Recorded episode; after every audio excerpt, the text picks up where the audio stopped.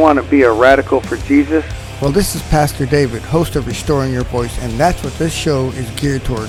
Geared toward everyday Christians to equip you for the good works of Jesus and live out your faith radically.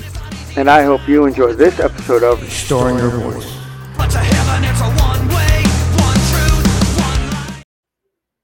Alrighty then, welcome to this very special episode of Restoring Your Voice. Right? It's uh see, looking ah, Tuesday night. So I never go live on a nighttime, but hey, here we are. Uh, nonetheless, real quick before we get started, though, uh, don't forget to hit that subscribe button on the YouTube channel. And if you're watching from somewhere else, then head over to the YouTube channel, David C. McGuire, and subscribe. Lots of great content organized in one easy place for you. And don't forget about the website, davidcmcguire.org, davidcmcguire.org. Um, that's right. This is live streaming there right now as well. And if you want to donate, if you want to help support the ministry, um, I finally got around to making a donate section on the website. Uh, it took me long enough, but it's there nonetheless if you ever want to. Um, so, yeah. Uh, and this will probably be the last live show um, for a while because I have to have lower back surgery on November 9th. So I, I appreciate your prayers on that.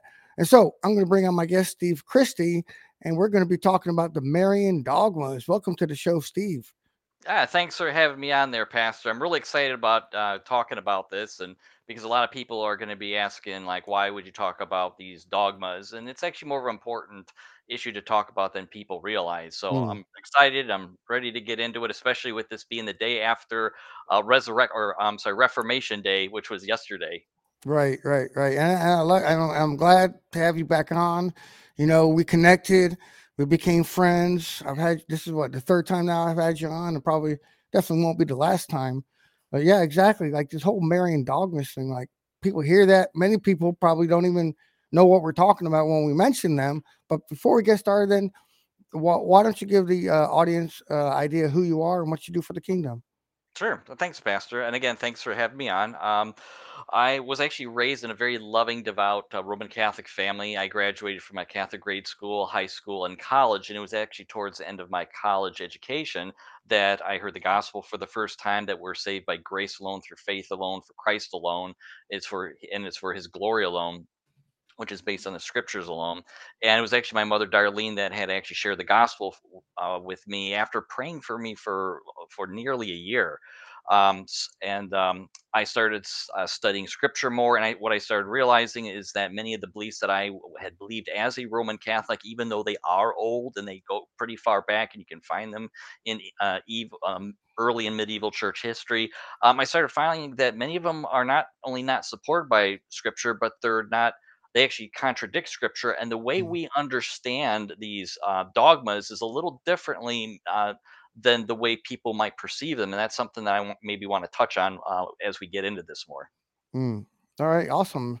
Yeah, and uh, f- for more, which is the link, the link is in the description right now. So if you want to check out uh, Steve's book on why Protestant Bibles are smaller, uh, p- feel free to. I made it way too easy for you. I read the book, great book. There it is, every right there.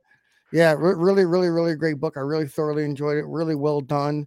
Uh, really well researched. Um, wonderful, wonderful for anybody who has any questions. Well, you know, what about this whole uh, apocrypha? I mean, I mean, I think Luther removed it from the Bible or something, anyways. Um, so, oh, welcome, Doki Doki, welcome, welcome, welcome. Um, so yeah, uh, so I guess I guess we should start with then what are when we'll get into it in more detail later on, but exactly just what are these Marian dogmas? Right. Yeah. And I think it's really important. I touched on this earlier uh, about explaining what these dogmas are and how people are to understand them, and more specifically, how the Roman Catholic Church defines them. Mm, Uh, because at the surface level, it might sound different than um, what they actually teach. For example, one of the mm, Marian dogmas, one of the earlier ones, is that Mary is a mother of God, comes from the word Theotokos. It's mm, actually not a really good translation. It's actually more translated God breathed. And it's with the idea that um, Mary gave birth to Jesus, and Jesus is God, and so therefore she gave birth to God. And and what it was, it was to combat um, the heresies of Nestorianism and Arianism that mm, believed that G- uh, Jesus was a man, but that he wasn't God or that he wasn't fully God. You know that somehow his his deity had left him when he was born. Mm. But the problem is that um, over time, the term uh, God bearer or mother of God uh, began to change to refer to Mary being the mother of the church.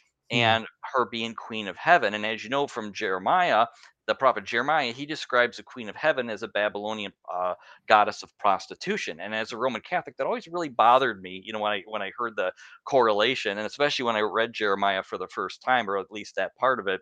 Mm. You know that I found it kind of offensive uh, to the mother of my Lord. You know, to to have that that same type of title. Uh, the other one is uh, Mary being a perpetual virgin, and as we read from um, the Gospels, Mary is a virgin. She's a fulfillment fulfillment of the Isaiah 7:14 prophecy that the virgin will conceive and bear a son, and, and Matthew touches on that. But uh, with the Roman Catholics, they believe that Mary, uh, her virginity didn't stop at the birth of Jesus, but it extended throughout her entire life. And this is actually based on um, very early uh, Gnostic and Gnostic like and heretical texts like the Proto Evangelium of James and the Ascension of Isaiah and the Odes of Solomon and some others. Uh, so, yeah, she was a virgin. She, the virgin did give birth, but but Scripture is very clear that her um, virginity ended after the birth of Jesus, and that, and the proof of this is that she went on to have other children uh, with her husband Joseph. Then there's the Immaculate Conception, and this is one that even Catholics um, misunderstand. A lot of times they'll think that this refers to the virgin birth of Jesus to refer to the Immaculate Conception. You know that she, he was conceived without sin, and it's not. In Roman Catholicism, the Immaculate Conception has to do with Mary being conceived sinless in her Mm. mother's womb. You know, which is not found in Scripture, and it's not. It's it's not taught even in the early church as well. And the as my um, my opponent, Dr. Robert Sungenis, who uh, had to postpone our debate, even he has acknowledged that the exact um, doctrine of the Immaculate Conception wasn't formally defined until the 19th century by Pope Pius, I think it was the ninth, I believe.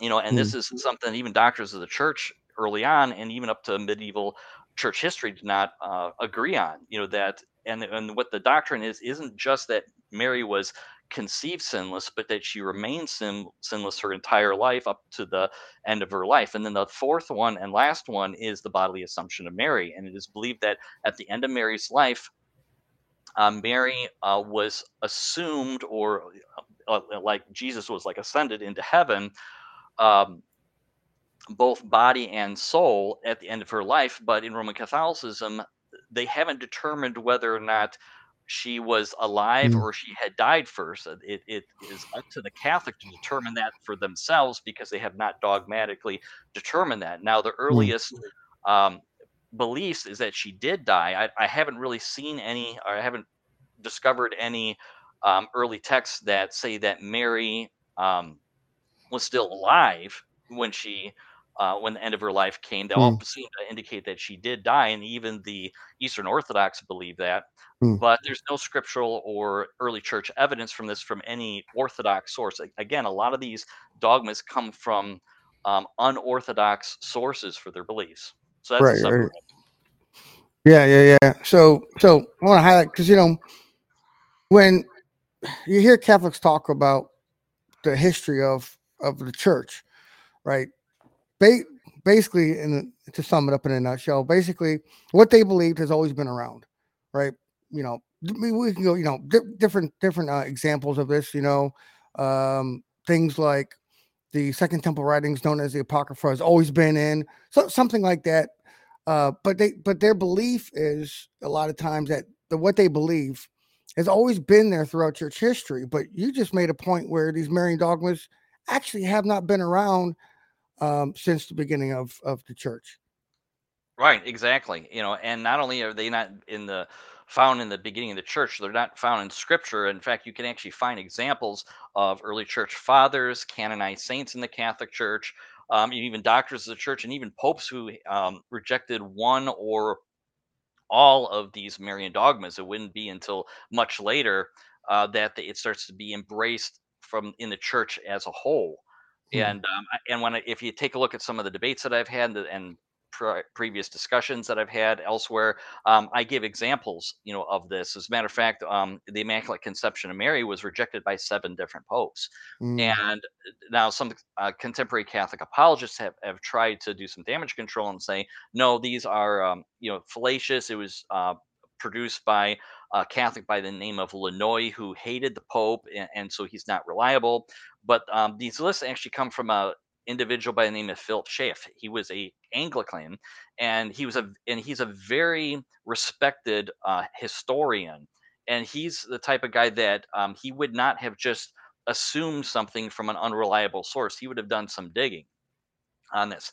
And if you go to my friend Turretin Fan's channel and on his on Triablogue earlier this year, he had given examples of um, these seven or, or possibly even eight popes who mm, denied the Immaculate Conception, and he's even been able to re- reproduce um, some of the original sermons that came from these popes. And at least one I know is he actually has a photocopy of the actual handwriting of the pope where he actually uh, wrote this out. You know, so mm, uh, he, he's really done the legwork. He's really done the grounding. So I, I would uh, encourage you to check out Turretin Fan. I also, if you go on my YouTube channel, I made a video on the seven popes. Um, that denied the Immaculate Conception, and I believe I have a link to both his YouTube channel and his um, blog as well. mm. Okay, so yeah, I guess we can start picking apart these Marian dogmas then, um, because you know there there are those who you know, not no pun intended, but they hold hold dogmatically to them, Yeah. and and and I'm sure that eh, you know they, in their head or what they've studied. I, don't you know I don't want to be sound mean in this, but based off of what they've been told with what, what they've studied, that they have the evidence that that these are true, right? Um, hmm now I know you already pointed out um, they're not found in scripture, and of course, sola scriptura is is is our is our way of life. Um, you know that the, su- the, sufficiency of scripture and anything outside of scripture that contradicts the word of God can't must must be tossed out. It, it cannot be held to as an orthodox belief. Um, so you know, you start where you want on. I guess we'll just start with the first Marian doctrine or dogma. Oh, Marian dogma about yeah. What you know, may, maybe tell the audience uh, what are some of the common arguments for, but do they hold any water at all? Right. Well, let's start with the first one. You know, the the first one, Mary being mother of God, Theotokos, or more specifically, God bearing, um, and the, the concern that um, Protestants and Catholics and others as well, because you know Eastern Orthodox and other groups also have a bone to pick in this as well, is because within Roman Catholicism, these are not beliefs that are optional for the Catholic to believe. These are Mm, things that are binding. They must believe them to be in communion, you know, and faithfulness uh, under the the Roman Pontiff in order mm, to not be excommunicated. For example, in the Council of Chalcedon, which was in 431, it states if anyone does not confess that Emmanuel is God in truth, and therefore that the Holy Virgin is the mother of God or God bearer, Theotokos, for mhm, she bore in a fleshly way the word of God become flesh, let him be anathema. And as we know from mm, the Apostle Paul in Galatians, when he's rebuking the churches in Galatia, he says, if you believe in a different gospel, or if an angel from heaven or one of us teaches a different gospel, let him be anathema. Now, the question is, what does anathema mean? Now, some contemporary Catholic apologists will say that anathema just simply means uh, excommunication. It means curse. It's a it's a strict penalty on, on mhm, those who are in the Roman Catholic Church. But that's not how um, the term was actually meant. Um, both by the Apostle Paul as well as in earlier uh, Roman Catholicism. Because obviously, a person cannot teach a false gospel and still get to heaven. They can't say there's other ways of getting to heaven other than Jesus. If there is, you're condemned to hell, and that's what anathema actually means. And right. anathema is attached to these Marian dogmas uh, in the Roman Catholic Church. Uh, they are attached uh, to the canon. Like if you do not agree to the set of books in the in the Roman Catholic canon, which is open by the way, but that's a different story um, if you Mm, don't believe in the Pope when he speaks ex cathedra, you're condemned. You know, if you don't believe in transubstantiation of the Eucharist, you're condemned. So this is a, this is a very uh, serious issue. Now, what I had touched upon before is there's a little bit of a bait and switch that's going on when it comes to Mary being Mother of God, because as Protestants, you know, we, we're fine with that term as long as it refers to how it's mentioned, like the way the Council counts, uh, Chalcedon mentioned that she bore in a fleshly way the word of God become flesh. But uh, in later Roman Catholicism, this got extended again to uh, Mary being mother of the church. Now, Mary is part of the church, she is part of the bride of the Lamb. And uh, Roman Catholics will say, well, this is um, sort of like King Solomon, and he had this queen mother there, um, his mother Bathsheba. And so it's no different because uh, scripture says that Jesus inherits uh, King David's and by extension King Solomon's throne. And so therefore she, she ha- he has a queen mother in heaven. But the problem is that we have to be careful about not transitioning from what's happening on earth to what's happening in heaven. Yes, Jesus inherits King David's throne, but this is all about Jesus. This is all about Jesus being the promised Messiah and the one who's going to fulfill that prophecy. But it doesn't follow that he's going to have this queen mother in heaven because, again, Mary is part of the bride of the lamb she is part of the church she is not mother of it you know and and uh, this is one of the reasons why you know catholics will say this is why we pray to mary and we ask her to pray for us which the catechism of the catholic church doesn't just say uh, they that catholics ask mary to pray for her. It specifically says that catholics pray to mary to ask her to pray for them which is actually a form of worship and we know Hmm. it's a form of worship because jesus said when you pray to the father pray this way our father who art in heaven, hallowed be thy name. And the word hallow is is a term that that implies um, worship, you know, uh, Hmm. to God because his his name is is hallowed. It's it's very it's holy. Right, right, right.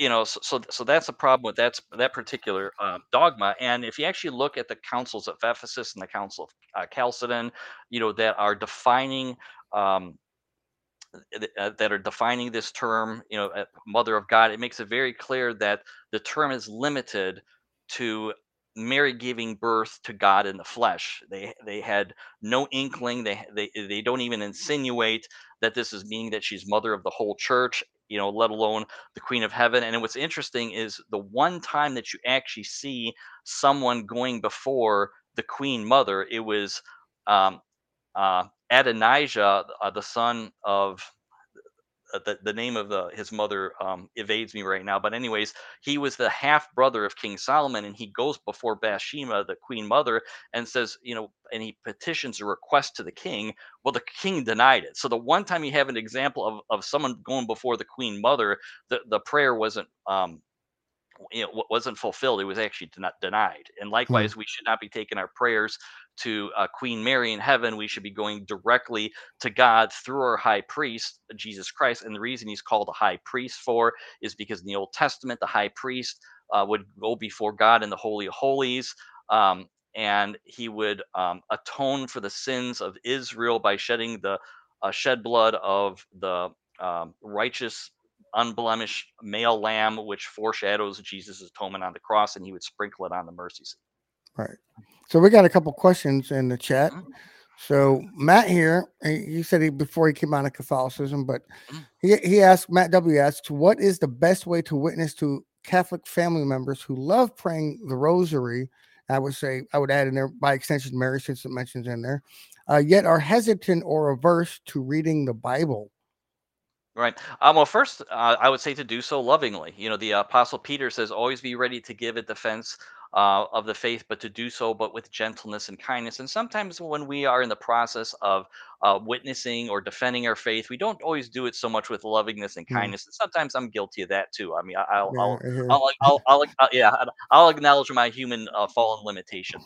You know, and the other thing, uh, to, uh, before I touch on this, um, one thing also to maybe communicate is that sometimes I hear a lot is that if you don't believe in these uh, Roman Catholic Marian dogmas, I often hear um, being accused of hating Mary. Well, you hate Mary Hmm. because you don't believe in these dogmas.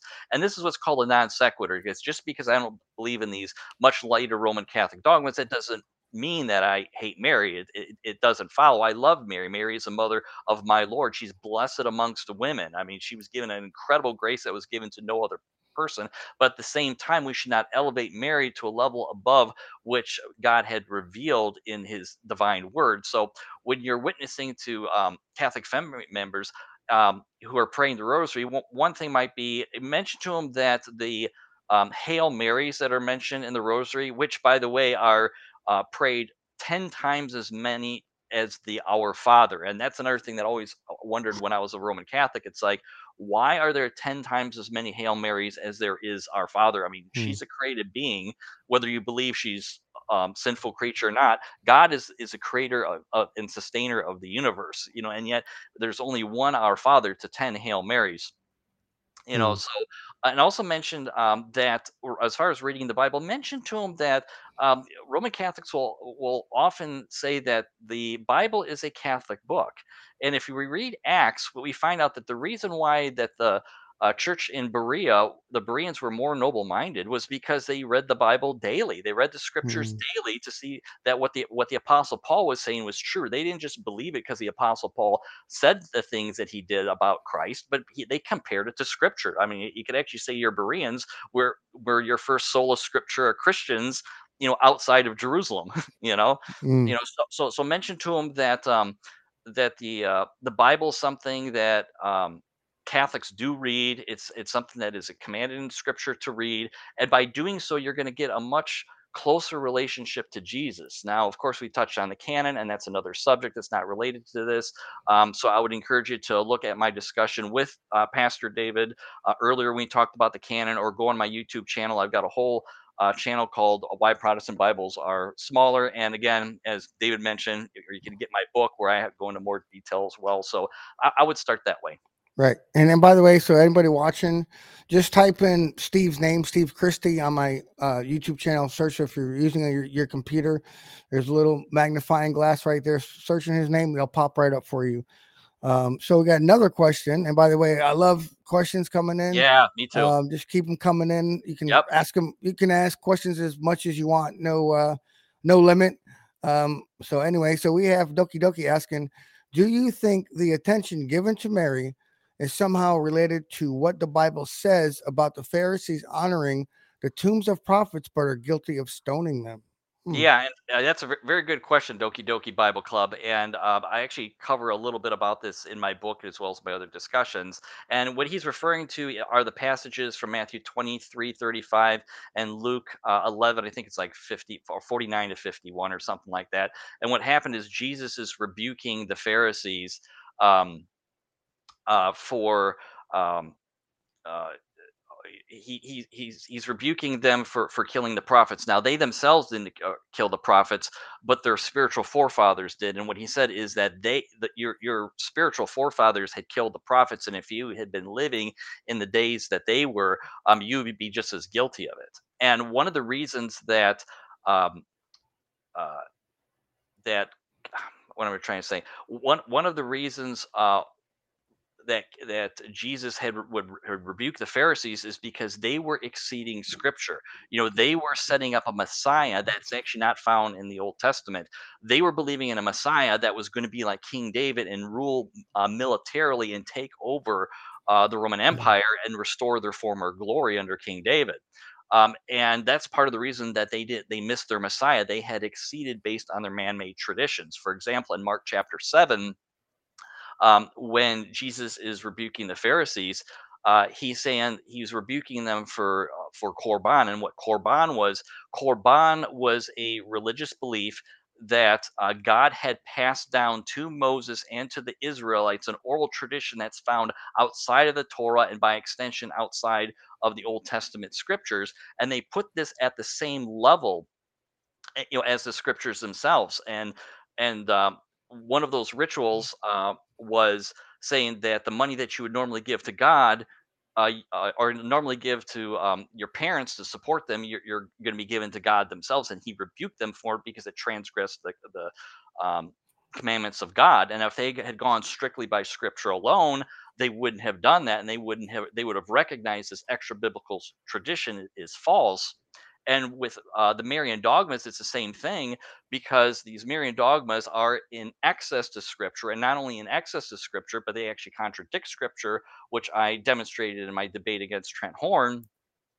Um, and as a result, they're also transgressing the commandments of God, and to an extent, they're also adding to the gospel as well with these Mm. by adding these anathemas to them. Right, right, right. All right, appreciate that. So, uh, so I guess what we hit up the first dogma, and then I guess well we just rolled in and while we we'll see if any more questions coming, but uh, roll on with the next one then. Yeah, and you know, and then and the next one is about the uh, perpetual virginity of Mary, and as we touched on before, uh, the belief that Mary was a virgin goes back to the Old Testament, Isaiah seven fourteen, that the virgin will conceive and give bear to uh, give birth to a son. But there's nothing in that um, that that particular uh, belief or that prophecy that has anything to do with Mary being a virgin her entire life. Um, and we eh, get this from uh, Matthew chapter 1 when it says that Joseph will give uh, uh, Joseph will keep Mary a virgin until she gives birth to a son. Now the Greek word for until is a specific Greek word. It, it's a, it comes from, or actually two Greek words. It's heos who when they're put together, and every time that this uh, term heos who is used in the New Testament, it always refers uh, to an event ending or an activity ending once uh, once an event you know uh, takes place. In this case, the event would be the birth of Jesus. And as I point out, if Matthew was trying to convey that Mary was going to be a perpetual virgin, all he would have had to say was uh, Joseph kept Mary a virgin. Period. He wouldn't have to add until she gave birth to a son. It's actually very mm. redundant. But that uh, dependent clause is only needed um, to convey that Mary's virginity had ended. It's actually needed, you know, to convey that, and that's a point that he's trying to make. And there's uh, different Greek words for until that are used in the Bible. There's mekre, there's akre, ice, heos on its own, and then heos who. And these other four terms can sometimes mean um, a completion of an activity, and sometimes it doesn't. But heos who, in particular, in the New Testament, is used this way consistency uh, by multiple uh, writers of the New mm. Testament mm. to mean that uh, an event ends. So there's no reason to believe that when he uses this term in, in Matthew, that it means that the event um, or the activity doesn't end, that, that that it's perpetual. You know, and there's there's other examples. You know, in Matthew's gospel, like he says, uh, before they came together, meaning before Joseph and Mary had sexual uh, relations, Mm. She was found to be with child. Um, it's the same Greek word that's used in First Corinthians seven when it's when it says that uh, if, if you separate for a time being, you are to come back together so that so that Satan will not tempt you when he's talking about Christian husbands and wives. It's it's the same term. That the implication being is that before they consummated their marriage, uh, she was found to be with child, and that's because Mary and Joseph were in the betrothal period. It's similar to an engagement, not but not quite because you're actually considered legally married, and it's a year long betrothal period. Hmm. And um, it it uh, and and during the betrothal period, you don't have sexual relations with your your spouse. So when the angel Gabriel comes to her and says that you will um, conceive and, and, and, bear a son, she's confused, not because she doesn't know where where babies come from. Uh, right. and it's not because she made an alleged vow of mm. perpetual virginity. That's actually wasn't even the the view mm. of the early church, but she was confused because she was betrothed to Joseph, but she couldn't understand how she would conceive because she, the betrothal period had not ended. She had not gone into Joseph's house at this point. That's the reason why she didn't understand. And then the angel you know, explains it to her. And then, of course, you know, we find the brothers and sisters of Jesus uh, in the Gospels. You know, we find them in the book of Acts. In fact, two of them, uh, James and Jude, went on to write the epistles, James and Jude in the New mm-hmm. Testament. And there's a lot of other examples in, in Scripture as well as the early church where the belief in the perpetual Virginity Mary is not supported. In fact, it's actually denied. Right, right, right. So, a couple more, some more questions again. Yeah. From uh, Doki Doki Book Club says, "What's up with Catholics in Fatima? Right, this whole Lady of Fatima thing." Yeah, it's actually I I want to bring up this this about this the apparitions of Mary. If you really want a good discussion on this, go to my friend's channel, A Goy for Jesus, G O Y. It's my friend mm. Jeff Robinson, and he had an interview uh, with a gentleman by the name of L A uh, Marzulli. You know, and if you and if you go on that just you know type in the search engine they actually talk about the the apparitions of mary about the miracle of the sun the, of the the lady of uh, fatima and there's a lot that is about this that you're not going to find from Roman Catholic sources. I mean, there's a lot more that, for instance, there's a fourth witness. Um, and what it is, for people that don't know what it is, it's a belief that Mary had appeared to three Portugal or three Portugal children, and then one of these um, children, I think it was uh, Saint Lucia, uh, she uh, wrote these memoirs down, and they and they and over time they slowly got uh, published and and revealed to the public. But there's some other things that happen that people don't realize. Like for instance, um, there's a silver disc that's there, you know, and you and you see the Holy uh, Family there, Joseph, Mary, and and and Jesus as a as a as a little little boy, which is really odd that he would appear, appear that way Mm-hmm. because in Gnostic literature, like the the Gospel of Judas, you find Jesus appearing to the apostles as a little boy um, and th- they experience very negative things that people there they experience uh, radiation burns on their skin there's reports of cars exploding you know so these are things and the guy that's doing this he was a former roman catholic he's a filmmaker he had access to original sources so i would i would encourage you to check that out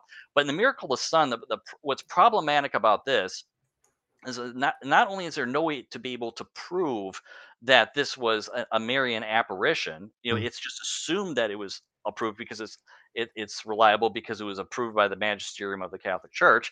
But there Mm. are certain some, certain things that are said by Mary, this apparition of Mary, um, that conflict with Scripture. For instance, it's uh, it, she says, "If we wish to go to God, we have a sure way to Him through true devotion to the Immaculate Heart of his mother. Now, Jesus said that he is the way to heaven, not Mary is the way to heaven.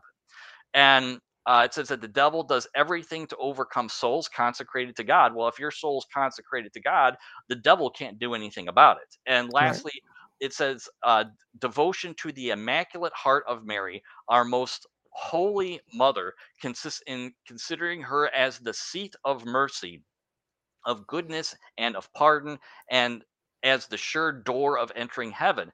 Notice she's the door. And yet scripture tells us, and Jesus himself tells us that he is the door. You know, he's the door and he's the shepherd, being the doorway, you know, that allows the sheep to go into, into the sheepfold. So there's and, and if you look really deep into Roman Mariology, there's a lot of terms and descriptions of God that are actually borrowed and used towards Mary, and, and which is um, very concerning. And there's and then there's other examples as well, like Lady of Guadalupe, Our Lady of Lourdes. And what's interesting is that Our Lady of Lourdes it claims that Mary had appeared to Saint Bernadette in 1858, which is four years after the Immaculate Conception was defined as a dogma. And it says that um, Mary refers to herself as the Immaculate Conception. So it, it's interesting because Mm. you start seeing a lot of these apparitions refer, where Mary's referring to herself as the Immaculate Conception after the dogma is taken taken place, Mm. not not before. And um, there's even canonized saints who, such as Saint Catherine of Siena, that says that three hours after her conception, Mary was uh, made sinless. In other words, the, actually, there's this there's it's believed that this apparition from heaven this revelation from heaven is denying the immaculate conception of mary and in order to become a saint in the catholic church a confirmed miracle has to take place so it's interesting that a confirmed miracle that made catherine and siena a canonized saint actually uh, disagrees with the immaculate conception which is an official dogma of the catholic church Wow. Wow, wow, wow. Always, always love having you on. Get me, get me myself educated. So, uh, I got another one in here from uh from Matt, and I know he had a previous one, but you already mentioned earlier about James. Mhm. He says, "How do Catholics make the claim that Mary is the um Mediatrix? mediatrix? Yeah, mediatrix, uh, co-redempt, co-redemptress." Right. And just to let everybody know that these two dogmas are or these two beliefs are actually not official dogmas of the Catholic Church like the other four that we had mentioned. There was a push under uh, Pope or Pope John Paul II to try to make at least one of them uh, an official dogma because he had dedicated his papacy to Mary, but it never actually ended up happening. Happening. Mm. So with her being mediatrix and being co-redemptrix, it has to do with Mary being uh, part of the salvation plan of Jesus. That if God had not picked Mary and if she had not said yes, if she had not agreed to it, uh, then the, then the whole plan would have actually failed.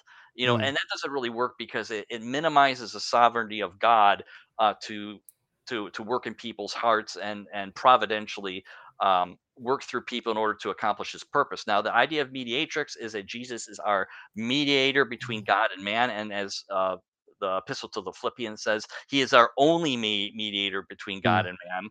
But the reason they say she is mediatrix is because it's no different than me saying, uh, Pastor David, can you pray for me, you know, for something? Or you say, Steve, can you pray for me for my upcoming surgery? And they're saying it's no different than uh, allowing, uh, asking Mary to uh, pray for us in heaven.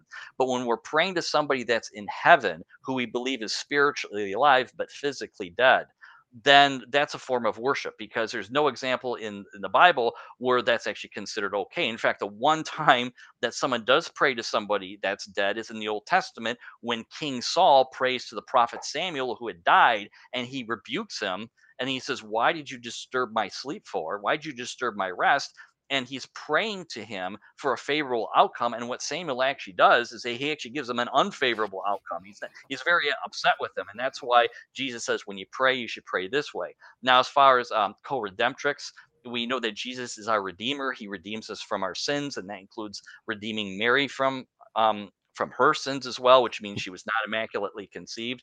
But it, again, it's it's it's with this idea um, that uh, Mary is part of God's plan. But when you think about that, we could say that about anybody uh, that is related to Jesus in some way. We could say that Joseph is uh, a redempt, re- a co-redemptor too, because what if what if Joseph ha- would have said no uh, to the angel's revelation that you know that uh, he was to take Mary into his house as his wife, and what if he would have been the righteous man that the Bible says? And he would have said no Mary and most likely would have been killed because the penalty for um, adultery, which is what the townspeople believed, and even Joseph believed at that point, um, would have been stoning to death. That was a command under the Old Testament law. What if Mm. Moses would have said no to God when he says, "Go back into Egypt"? You know that place where they want to kill you. Go go back into Egypt and take my uh, people out of Egypt. You know, Mm. and take them into the promised land. What if he would have said no? So you could say all these people are um, uh, co-mediatrix and you know as well uh, and co-redemptrix to God's plan. So to say that this is something specific about you know to Mary, there's nothing scriptural that singles Mary out in any special way like this, other than the fact that God had predestined her to be the mother of uh, our Lord, and that was the way He was going to come into the world. He was going to come in, conceived by the Holy Spirit, but at the same time be be fully human because He was going to die for humans. Right, right. Oh, all right. So yeah, so let's um just trying to keep an eye on the time. Yeah. Um, so yeah, well, let's move on to the third one then. Okay. Um, let's see. The third one. Let's see. We talked about the um, perpetual virginity, the immaculate immaculate conception. You know, this is the uh, idea that uh, Mary is immaculately conceived. We touched on this a, a little bit. Um, but the Bible is very clear that all have sinned and fall short of the glory of God, and all includes Mary. Now, some people say, well, what about little babies who have not committed any type of personal sin? Uh, well, the context is that he's talking, and what about Jesus? Because Jesus didn't sin. Well, the context of the passage is that he's talking about all Jews and and and uh, all Gentiles, and he, in other words, he's talking about people who are not God. You know, and when he says all have sinned and fall short of the glory of God, um, the context is that it includes all those who have inherited um, the sin nature from. Adam, because the Bible says you're either in Adam or you're in Christ, and all that are in Adam who have become in in Christ is because they, they have been forgiven of their sins, and this is the Mm. concept of federal headship. You know, the, uh, uh, and um, that's why Jesus is referred to as the last Adam because all those that are in Mm. Christ. Um, uh, God is their head. That's why He's called the head. We're called the body. And just as, si- as as sin had passed down through Adam to all mankind, not Eve, even though Eve was the one that actually sinned first, because Adam was with her, but she's the one that got deceived. Um, it's because of federal headship um, that sin is passed down, and it's believed that sin is passed down through the male line, not the female line. And this is why Jesus was not affected um, by the the sin nature because he was conceived by the Holy Spirit who's sinful. Mary was conceived by a sinful human father, which is why she inherited not only that human nature, but also that sin nature. Jesus had a human nature, but he had a sinless uh, divine nature. And that's really the, the, the difference between the two. Mm. Okay. Um. All right. Yeah. So, yeah. That, I mean, that's a great point. I mean, does anybody remain sinless or no? Obviously not, because the Bible absolutely contradicts every statement ever made about that, and uh, nor can a person. You know, we can be forgiven and washed of our sins, hmm but you know, we all we're all human, and we're all gonna sin at some point and have to repent again um, you know, that doesn't all not obviously make our salvation null and void, but you know, we're to have to repent because we did sin and we're we're only human. And um, so Yeah. yeah, it's a great point. Yeah. Yeah, w- yeah. One other thing too is that when you actually look at Mary's Magnificat in Luke chapter one, she says that that she praises God as her Savior, and she goes on to uh, describe herself as being in this humble state. Immediately after she describes um, herself as as God uh, being her Savior, and the word for humble state actually means moral abasement or to lament one's guilt. You know, the idea of, of of the guilt of, of sin, and this ex- the same Greek term that's actually used for humble state is used in Psalm 25. It's trans- sometimes translated affliction or humble state to describe um, David lamenting over his sins, and he also calls God his savior. You know, so so here in the passage, in context, when she's referring to God as her savior, he she's meaning it in a spiritual sense, eh, and there's no where in the in the Bible where it actually describes God is preemptively saving um, Mary. Sometimes the argument is sort of like saying um, it's like you're gonna about ready to fall into a pit, but God's uh, preemptively saves you by uh, keeping you from falling in God is never described this way in either Old or the New Testament when it comes to saving people from sin. In fact, when I had my debate against Trent Horn, uh, he also he had, he acknowledged that it's not used this way. Uh, the other thing is people will say you know just as um, God created the Ark of the Covenant, which they believe is a typology of Mary, uh, and and God created it perfectly. Um, likewise, He uh, created Mary perfectly and without sin. Well, not only does that not work because um, sin is a spiritual condition, and you can't compare that to the Ark as the Ark is an inanimate inanimate object. But God Himself created Adam out of the dirt, and it was before his um, he had fa- fallen. But that didn't prevent Adam from sinning. He still sinned, even though God had cr- himself created him perfectly by his own hands out of the dirt um, before a fallen world. So when you know, and in the same way, Mary was conceived in sin because she had inherited that sin nature down from Adam after the fall. Right. Yeah. uh, Right. Great points. You know, great points. Just straight from scripture. Um, yeah. So uh so what about the what are we on to? Assumption? checking my- Yeah, yeah. What okay, yeah, we go. The bodily assumption of Mary. There we go. Yeah. The bodily assumption of Mary, as I mentioned earlier, is the idea that Mary, at the end of her life, she had assumed or arose to heaven, not just spiritually, but also in bodily form. And this is a real problem because the Apostle Paul says that when the church is raised, you know, because you know, um, at at the end of time when Jesus comes back, it's going to happen at his second coming. And Mary is part. This is the reason why it's important to remember that Mary is not mother of the church; she is part of the church. So if she had been bodily assumed to heaven in the first century, this would have conflicted with the Apostle Paul because she's still part of the church, and it is. Um, at the second coming, when Mary with the rest of the church is going to be uh, assumed to heaven, it's gonna it's gonna be um, they're gonna she's gonna rise bodily in, into heaven. The other thing is that uh, the um, the idea of the bodily assumption comes much later in history. I mean, uh, like Mm, you, you don't find in any Orthodox sources until the fifth or sixth centuries, and these are based on apocryphal literature. This is something that's acknowledged even by Roman Catholic um, Mariologists, you know, as well you know so this is something that if there's an absence to it in scripture and as i tell people can you imagine us as christians us as protestants um, trying to say that the the resurrection of jesus his deity the virgin birth and all these other things that protestant and catholics actually agree with um, are not found in scripture and they're not found mm, in the early church? They don't come until hundreds of years later in orthodox sources you know and they don't get dogmatized until later no i mean even the concept of the trinity is dripping in the pages of the New Testament. It's it's it's taught in the in the first century in extra biblical writings uh, such as First Clement and others. But when it comes to these Marian dogmas, it's not until much much later, and even at that, the first time you see some of these dogmas, including the Assumption of Mary, are in Transitus literatures. In fact, Pope Gelasius I actually condemned the um, the the apocryphal literature and says that those who believe in this literature uh, he calls schismatics and heretics, and it's, he actually threatens excommunication.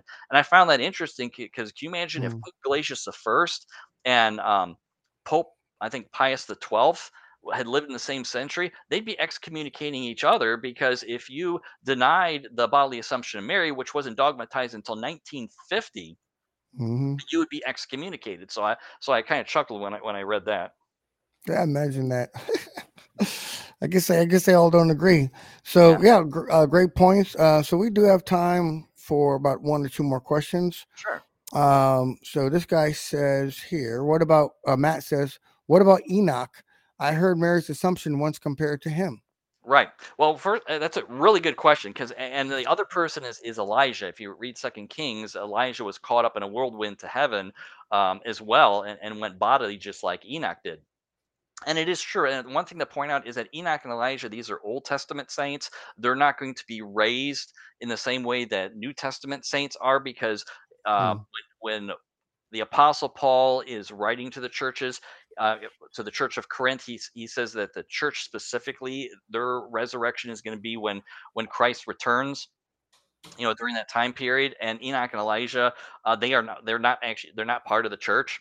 You know, and the other thing is, the, Enoch and Elijah are mentioned more than once in both the Old and New Testament as having been bodily assumed to heaven, and yet hmm. Mary, who is um, ranked second in importance of throughout um, Roman Catholic history, you know, second only to God, she's not mentioned at all about being bodily assumed in scripture or in the early church. And that's why they have to de- depend on what's called typologies, which are subjective and actually not approved by the magisterium of the Catholic Church. And this is something mm. that's people don't uh, really realize. So, so yeah, Enoch was bodily assumed, but he, he's an Old Testament saint.